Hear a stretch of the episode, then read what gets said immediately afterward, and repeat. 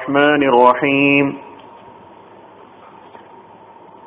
സൂറത്തു അൽ അലക്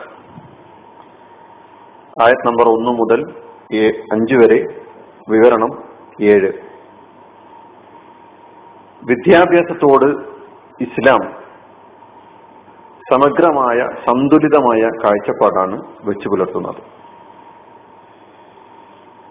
മനുഷ്യന്റെ ആത്മീയവും ശാരീരികവുമായ ആവശ്യങ്ങളെ ഇസ്ലാമിക വിദ്യാഭ്യാസം സന്തുലിതമായ നിലയ്ക്ക് സമീപിക്കുന്നതായി നമുക്ക് കാണാൻ കഴിയും. രണ്ടിനെയും പരിഗണിക്കുന്നതായിട്ട്.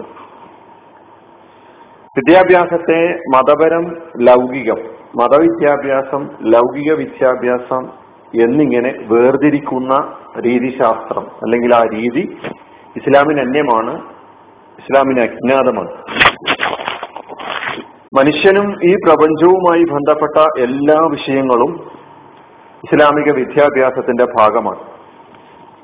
കാരണം എല്ലാ അറിവുകളും പ്രപഞ്ചത്തെക്കുറിച്ച് പഠിക്കുമ്പോൾ മനുഷ്യനെ കുറിച്ച് പഠിക്കുമ്പോൾ അതുപോലെ നമ്മുടെ പരിസരങ്ങളെ കുറിച്ച് നമ്മൾ പഠിക്കുമ്പോൾ ഈ അറിവുകളൊക്കെ തന്നെ അള്ളാഹുവിലേക്ക് സത്താവിലേക്ക് മനുഷ്യനെ ചെന്നെത്തിക്കുന്ന അറിവുകളാണ് എന്നതാണ് യാഥാർത്ഥ്യം. നമ്മൾ ഇസ്ലാമിക ചരിത്രം എടുത്ത് പരിശോധിച്ച് നോക്കിയാൽ പ്രസിദ്ധരായ പണ്ഡിതന്മാരൊക്കെ തന്നെ വിജ്ഞാനത്തിന്റെ നിഖില മേഖലകളിൽ അവഗാഹം നേടിയവരായിരുന്നു. കേവലം നമ്മളിപ്പോൾ ഇസ്ലാമിന്റെ പേരിൽ നാം മനസ്സിലാക്കിയിട്ടുള്ള ചില പരിമിതമായ അറിവുകളുണ്ടല്ലോ. വിശ്വാസ കാര്യങ്ങളും നമസ്കാരവും അനുഷ്ഠാനവും ഫിഖിപരമായ സംഗതികൾ മാത്രമാണ് ഇസ്ലാമിക വിദ്യാഭ്യാസം എന്ന് നമ്മൾ മനസ്സിലാക്കിയിരിക്കുന്നു. എന്നാൽ ഇസ്ലാമിക ചരിത്രത്തിൽ കടന്നുപോയ പണ്ഡിതന്മാരൊക്കെ തന്നെ അവർ വിജ്ഞാനത്തിന്റെ വ്യത്യസ്ത മേഖലകളിൽ അവഗാഹം നേടിയ ആളുകളായിരുന്നു. അവിടെ മതം മതേതരം മതവിദ്യാഭ്യാസം ഭൗതിക വിദ്യാഭ്യാസം എന്ന വേർതിരിവില്ലാതെ തന്നെ മുന്നോട്ട് പോയ പണ്ഡിതന്മാരെയാണ് നമുക്ക് കാണാൻ കഴിയുന്നത്. ബഗ്ദാദിന്റെയും ദമസ്കസിന്റെയും കൈറോയുടെയും കൊർദോവയുടെയും ഇസ്തംബൂളിന്റെയും സ്പെയിനിന്റെയും ഒക്കെ തന്നെ ചരിത്രം നമുക്ക് വരച്ചു കാണിക്കുന്നത് ഇസ്ലാമിക വിദ്യാഭ്യാസത്തിന്റെ വളർച്ചയുടെ ചിത്രമാണ് എന്ന് നമുക്ക് മനസ്സിലാക്കാൻ കഴിയുന്നു. അപ്പൊ അള്ളാഹുവിലേക്ക് ദൈവത്തിലേക്ക് ഷട്ടാവിലേക്ക് വഴി നടത്തുന്ന നമ്മെ ചെന്നെത്തിക്കുന്ന എല്ലാ വിദ്യകളും അത് നമുക്ക് ആർജിച്ചെടുക്കേണ്ടതുണ്ട്. ഇസ്ലാം അതിനെ പ്രോത്സാഹിപ്പിക്കുന്നു. റസൂലുള്ളാഹി സ്വല്ലല്ലാഹി അലൈഹി സ്വലമയുടെ കാലത്ത് തന്നെ നബ്സുല്ലാ അലിസ്ലമ തങ്ങൾ ഒരു ഉദാഹരണം പറഞ്ഞാൽ ഭാഷകൾ പഠിക്കാൻ റസൂലുള്ളാഹി സ്വല്ലല്ലാഹി അലൈഹി വസല്ലം സഹാബൈക്ക് റാമിനോട് പഠിപ്പിച്ചതായി കാണുക. അറബി അല്ലാത്ത ഭാഷകൾ നിങ്ങൾ അഭ്യസിക്കണം. ഹിജറയുടെ നാലാം വർഷം മഹാനായ സൈദ് സ്ഥാപിച്ച അള്ളാഹുനോട് റസൂലുള്ളാഹി അലൈഹി വസല്ലമ ജൂതന്മാരുടെ ഭാഷ നിങ്ങൾ സ്വയത്തമാക്കണം. ജൂതന്മാരുടെ ഗ്രന്ഥങ്ങളും അവരുടെ എഴുത്തുകുത്തുകളും വായിക്കാൻ അവരുടെ ഭാഷ നിങ്ങൾ സ്വായത്തമാക്കണം എന്ന് റസൂല്ലാ സ്വലം ആവശ്യപ്പെട്ടപ്പോൾ ജയ്ദ് സാബിത്ത് റലിയല്ലാഹു അൻഹു പതിനഞ്ച് ദിവസം കൊണ്ട് ആ ഭാഷയിൽ നൈപുണ്യം നേടി എന്നതാണ് ഇസ്ലാമിക ചരിത്രം നമ്മുടെ മുമ്പിൽ. പ്രവാചക ചരിത്രം വായിക്കുമ്പോൾ നമുക്ക് മനസ്സിലാക്കാൻ കഴിയുന്നത്. അതുപോലെ തന്നെ വൈദ്യശാസ്ത്ര മേഖലയിൽ നമ്മുടെ മുത്തുനബി മുഹമ്മദ് മുസ്തഫ സല്ലാ അലൈഹി സ്വലമയെ കുറിച്ച് ഒരു ക്രൈസ്തവ വൈദ്യൻ അദ്ദേഹം ഹാറൂൺ റഷീദിന്റെ കൊട്ടാര വൈദ്യനായിരുന്നു. അദ്ദേഹം പറയുന്നത് മുഹമ്മദ് മുസ്തഫ സല്ലാ തങ്ങൾ വൈദ്യശാസ്ത്രത്തിന്റെ മുഴുവൻ തത്വങ്ങളും പഠിച്ച മഹാനായിരുന്നു എന്നാണ്.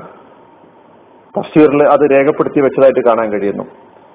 അപ്പൊ ഖുർആൻ നാം എടുത്ത് മറച്ചു നോക്കുമ്പോൾ വിജ്ഞാനത്തിന്റെ വിവിധ മേഖലകളിലേക്കുള്ള ചൂണ്ടുപലകകൾ സൂചനകൾ പഠിക്കാനുള്ള ആഹ്വാനങ്ങൾ അത് ശരീരശാസ്ത്രമാകട്ടെ ഏത് മേഖലയാകട്ടെ ആ മേഖലകളിലേക്കൊക്കെ തന്നെ കയറി ചെല്ലാൻ പഠിക്കാനുള്ള ആവശ്യങ്ങൾ ആഹ്വാനങ്ങൾ ഉത്ബോധനങ്ങൾ നൽകിക്കൊണ്ടിരിക്കുന്നുണ്ട്. ശാസ്ത്രീയ സത്യങ്ങളും ഒക്കെ തന്നെ വിശദീകരിക്കുന്നതോടൊപ്പം നമ്മുടെ ഈ ആയത്തിൽ നമ്മൾ മനുഷ്യന്റെ സൃഷ്ടിപ്പുമായി ബന്ധപ്പെട്ട അലക്കിൽ നിന്നാണ് മനുഷ്യൻ സൃഷ്ടിക്കപ്പെട്ടിട്ടുള്ളത്.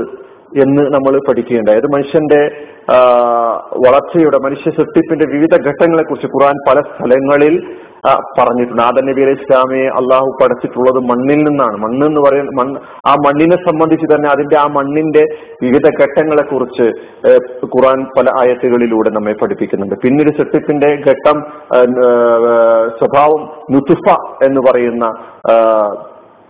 സ്ത്രീയും പുരുഷനും ഇണചേർന്ന് ഗർഭപാത്രത്തിൽ ഗർഭസ്ഥ ശിശുവായി വളർച്ച പ്രാപിക്കുന്ന ആ വളർച്ചയുടെ വിവിധ ഘട്ടങ്ങളെ കുറിച്ച് പ്രതിപാദിക്കുന്ന ആയത്തുകൾ നമുക്ക് ഖുറാനിൽ കാണാൻ കഴിയുന്നു.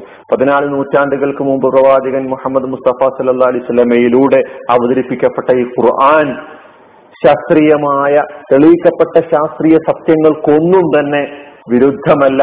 ആ മേഖലയിലൊക്കെ തന്നെ വളരാനും ഉയർച്ച പ്രാപിക്കാനും പഠിക്കാനുമുള്ള ആഹ്വാനമാണ് നൽകിയിട്ടുള്ളത് എന്ന് നമ്മൾ മനസ്സിലാക്കേണ്ടതുണ്ട്. അതിനാൽ നാം നമ്മുടെ പരിസരത്ത് ഈ ലോകത്ത് കണ്ടുകൊണ്ടിരിക്കുന്ന മതവിദ്യാഭ്യാസം ഭൗതിക വിദ്യാഭ്യാസം എന്ന ഈ വിഭജനം യഥാർത്ഥത്തിൽ തന്നെ നമ്മുടെ വിദ്യാഭ്യാസത്തിന് സംഭവിച്ച അപജയമാണ്.